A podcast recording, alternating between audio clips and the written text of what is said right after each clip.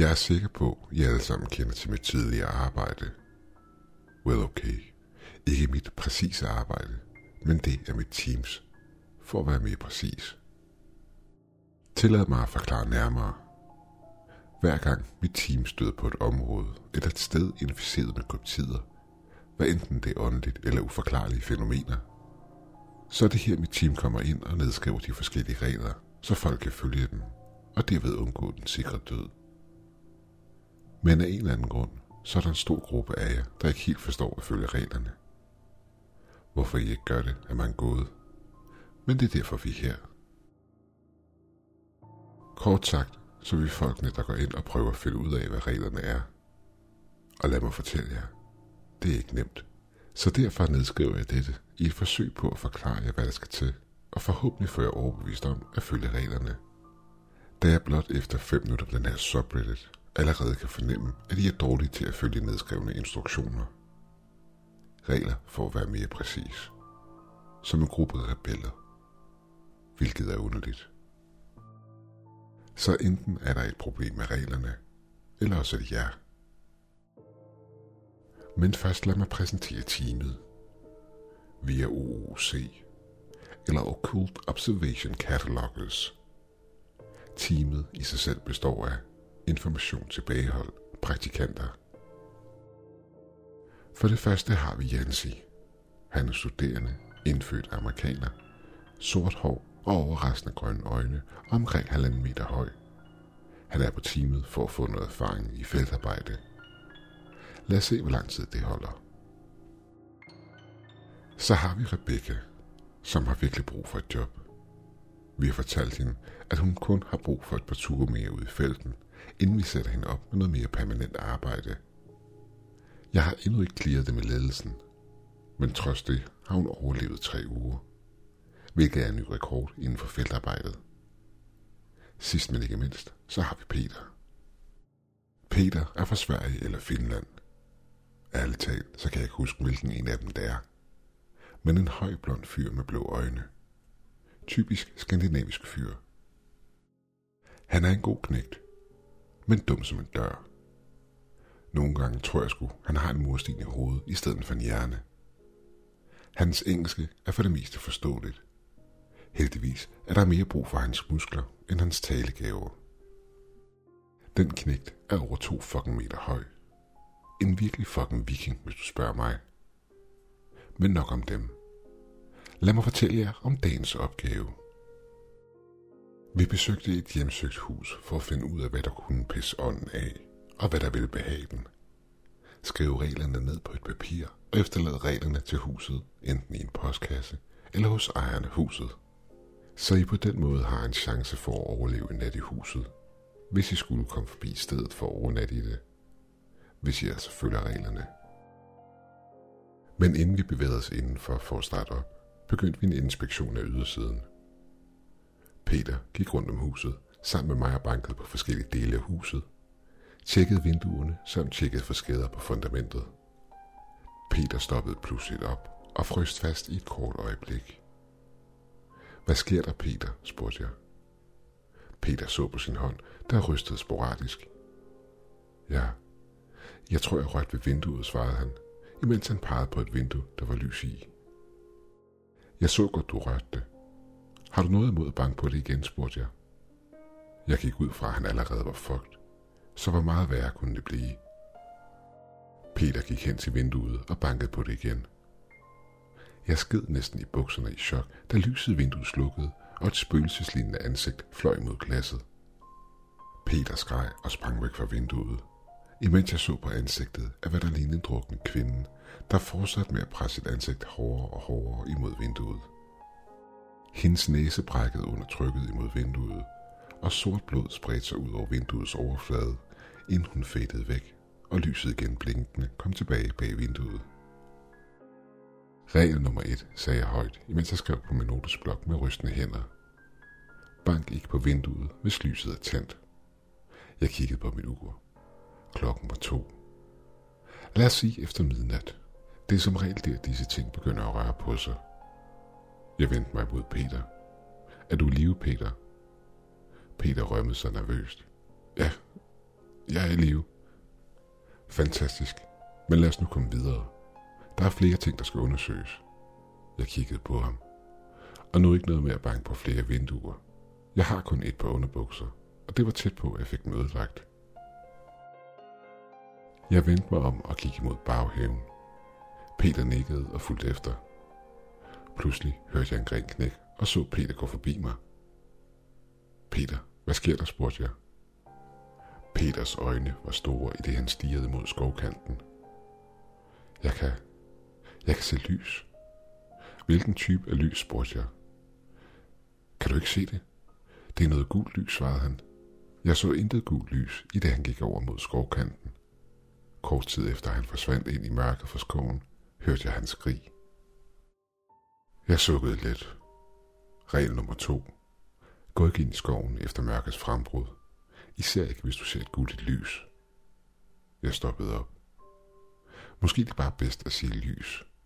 Jeg tror ikke, farven betyder noget. Pludselig kom Peter væltende ud af skoven. Hans ansigt og arme var fyldt med rifter og blå mærker, i det han løb imod mig. Den er efter mig, råbte han fortvivlet. Jeg sukkede dybt. Ja, det kan jeg se, Peter. Peter vendte sig rundt og skreg i rædsel, i det sorte tentakler af skygger skød ud fra skoven og snodede sig omkring hans krop. Jeg flyttede nervøs på mig selv, i det jeg så tentaklerne penetrere hans hud, inden de trak ham tilbage ind i skoven. Jeg markerede regel nummer 2 som vigtig, inden jeg vendte mig om og gik imod huset. Peter, hvis du overlever det her, så er jeg indenfor. Peter var en stor fyr. Jeg er sikker på, at han nok skulle klare den. Et umenneskeligt brøl væltede ud fra skovens mørke, og jeg besluttede mig for, at det nok var bedst at lade ting i skoven være lidt alene, inden jeg blev det næste offer. Så jeg skyndte mig indenfor. Nu siger jeg ikke, at jeg har nerver og stål, men jeg ved, hvornår jeg skal løbe. Og hvis ikke, så er der altid flere praktikanter. Og nu når vi snakker praktikanter. Jeg gik indenfor og fandt Jensy i gang med at rive og flå sit ben, der forsunkede ned igennem gulvet. Shit. Hvad er der sket her, spurgte jeg, i et forsøg på at virke bekymret. Jeg prikkede med enden af min kuglepind til kanten af trægulvet og hans bukseben. Der var ingen kant. Det var som om han var blevet svejset fast. Jeg gik omkring og så mig omkring, da jeg så et løst gulvbræt. Jeg sparkede til det for at se, om der var noget nede under det. Men inden jeg fik set mig omkring, begyndte gulvet at opsluge mig. Han sank dybere ned i gulvet. Jeg lagde mærke til, at gulvet fik en dybere, mere rødlig farve og virkede mere nyere. Det kødlignende gulv spredte sig langsomt ud fra hans krop. Det er en skam, sukkede jeg. Okay, så regel nummer 3. Flyt eller ødelæg ikke dele af huset, selv hvis det virker som om, at det allerede er gået i stykker. Så hjælp mig dog, skreg Jensy, i det han sank dybere ned til livet. Åh Gud, så hjælp mig dog. Gulvet omkring ham så nyere ud. Jeg sikrede mig kortvarigt, at jeg ikke var den næste til at synke i. Well, jeg tror ikke, der er så meget, jeg kan gøre, svarede jeg, i det jeg trådte ud på køkkengulvet, der var lavet af fliser. Jeg rystede en smule mere, da Jensys skrig blev mere panisk, i det gulvet slugte mere og mere af ham. Min mave var urolig, som så mange gange før, hvor jeg havde mistet praktikanter på de her projekter. Det var typisk at finde den døde eller forvandlede statuer. Du ved, det normale lort. Dog er det stadig svært at komme sig over, men jeg er efterhånden vant til det nu. Jeg kan huske en pige, der ikke fulgte reglerne, og endte med at blive låst inde i et hus, imens en velociraptor løb omkring udenfor og ud naboens hund. Det sindssyge ved det hele var, at den ting var en kylling i dagtimerne, trods det, at vi efterlod klare retningslinjer med hensyn til at give dem mad. Men jeg kommer væk fra emnet. Det her var værre, end hvad jeg hidtil havde set. Hjælp mig, råbte Jensy fortvivlet, i det han kradsede febrils på trægulvet, der nu gik ham til brystet. Hans fingernegle knækkede, i det han kradsede på gulvet. Men jo mere skade han lavede på gulvet, jo hurtigere sank han i. Han prøvede at trække sig selv op ved armene, men hans arme kom aldrig op. De var opslugt af gulvet nu, der nu så nyere og mere friskere ud. Det virkede næsten som om, at det fik selv væggene til at se ud som om, at det lige havde fået et lag ny frisk maling. Jeg rystede, i det hans skrig sank under gulvets overflade, og huset kortvarigt rystede. Hans ansigt flød ud over gulvet. Jeg så til, det hans øjne skiftede fra den grønne farve til en brun, og blev til et mønster af knaster i trægulvet. Rebecca kom løbende ned ad trapperne med store øjne. Var det Jensy, der skreg, spurgte hun, imens hun gik hen over det nye gulv, uden at der skete hende noget. Jeg sukkede lettet og så på regel nummer 3. Lad os se. Okay, nu har jeg det, og begyndte at genskrive regel nummer 3. Regel nummer 3. Prøv ikke at flytte eller fikse noget, der er ødelagt. Du vil blot blive brugt til at fikse det, du har ødelagt. Er Jensy væk, spurgte Rebecca. Ja, det er han, svarede jeg. Staklen blev opslugt af huset og blev til mahogni. Jeg knælede ned og bankede lidt på gulvet. Wow, det er da noget højkvalitets træ, det her. Rebecca så på mig. Virkelig? Hvad? Knægten er åbenbart godt trækul, sagde jeg, imens jeg rejste mig op. Det er jo ikke fordi, jeg gjorde det imod ham. Der var intet, jeg kunne gøre. Han var op til livet i guld, da jeg fandt ham. Skulle der ikke være en eller anden form for beskyttelse imod den her slags? Eller er vi intet værd, spurgte Rebecca. Beskyttelse, udbrød jeg. Halvdelen af tiden aner vi ikke engang, hvad vi går ind til. Desuden er du praktikant. Det er enten det her, eller det at sidde i en kontorbås hele dagen. Rebecca kløede sig på næsen. Please bare fortæl mig, at det her det er min sidste tur i felten. Jeg så på hende. Hvis du overlever det her, og vi kommer ud med et sæt nye regler, så er du hyret. Det var ikke ligefrem løgn. Jeg var bare ikke sikker. Jeg kunne foreslå det til min chef. Men om de ledte efter en ny ansat, var ikke mit job at vide. Jeg var blot observatør. Pludselig hørte vi en krasen og en hylen fra bagdøren. Hjælp! Luk mig ind, råbte Peters stemme. Rebecca sukkede. Hvad har du gjort ved Peter? Igen, ikke mig, men huset. Husk på, at observationer er en del af vores navn, Rebecca. Rebecca sukkede igen og lænede sig ud af bagvinduet. Peter, er du der? Jeg gik over til det andet vindue og så ud. Ja, Peter var der. Hans skjorte og bukser var revet i stykker, og han manglede vist også en sko. Han var dækket af blod, både rød og sort, samt blade og jord. Fra skoven kunne jeg dog se en tentakel sno sig ud og hele vejen hen til ham, hvor den sad fast imellem hans skulderblade.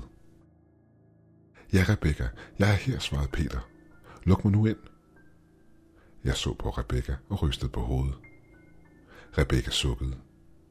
Desværre, Peter, det kan jeg ikke. Hvorefter hun lukkede vinduet i. Jeg lukkede mit vindue, i det Peter trådte hen til det og slog sin hånd imod glasset. Please, råbte han. Der er stemmer i mit hoved, der fortæller mig forfærdelige ting, jeg skal gøre. Alt imens han slog sit hoved imod glasset. Hvad er der sket med ham, spurgte Rebecca.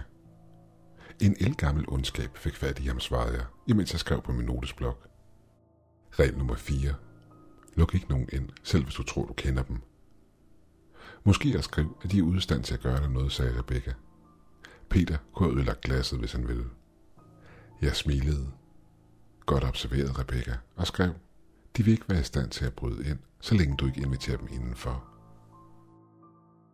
Rebecca så på listen. Alt ovenpå virker ok. Nå ja, der er noget, der banker indenfor et af skabene i soveværelset, så det skal man nok holde sig fra. Jeg så på hende og skrev ned på min notesblok. Regel nummer 5. Åbn ikke skabet i soveværelset, lige meget hvad du så end hører. Fantastisk. Det er 3 regler fra mig og 2 fra dig. Det vil kontoret helt sikkert synes om. Svarede Rebecca sarkastisk. Men skal vi ikke komme ud herfra? Jo, svarede jeg og vinkede til Peter. Beklager, men bedre held næste gang. Vent, der bliver jo ikke en næste gang. En umenneskelig stemme skreg i vrede, i det Peter blev flået tilbage til skovens mørke. Jeg mærkede rædslen skylle ind over mig, i det jeg så hans grønne øjne forvandle sig til mørke. Det var som at stirre ind i intetheden, og den havde stirret tilbage, direkte ind i min sjæl. Rebecca rev notesblokken ud af mine hænder. Regel nummer 6, sagde hun. Se dem ikke i øjnene. Rystende svarede jeg. Godt set, Rebecca. Lad os komme ud herfra. Jeg er glad for, at det her er min sidste feltopgave, sagde Rebecca, i det vi forlod bygningen. Så husk, hvis du nogensinde befinder dig på adressen 318 Dogwood Avenue i Euclid, Ohio, så følg de pågældende regler. Regel nummer 1. Bank ikke på vinduet, hvis lyset er tændt efter midnat. Regel nummer 2. Vigtig. Gå ikke ind i skoven efter mørkets frembrud, især ikke hvis du ser et lys. Regel nummer 3. Ødelæg ikke noget. Prøv ikke på at flytte eller fikse noget, da du vil blive brugt til at fikse det, du har ødelagt. Regel nummer 4. Luk ikke nogen ind, selv hvis du tror, du kender dem. De vil ikke være i stand til at bryde ind, så længe du ikke inviterer dem indenfor. Regel nummer 5. Åbn ikke skabet i soveværelset, lige meget hvad du end måtte høre. Regel nummer 6. Se dem ikke i øjnene. Så hvordan synes I, at vi klarede os?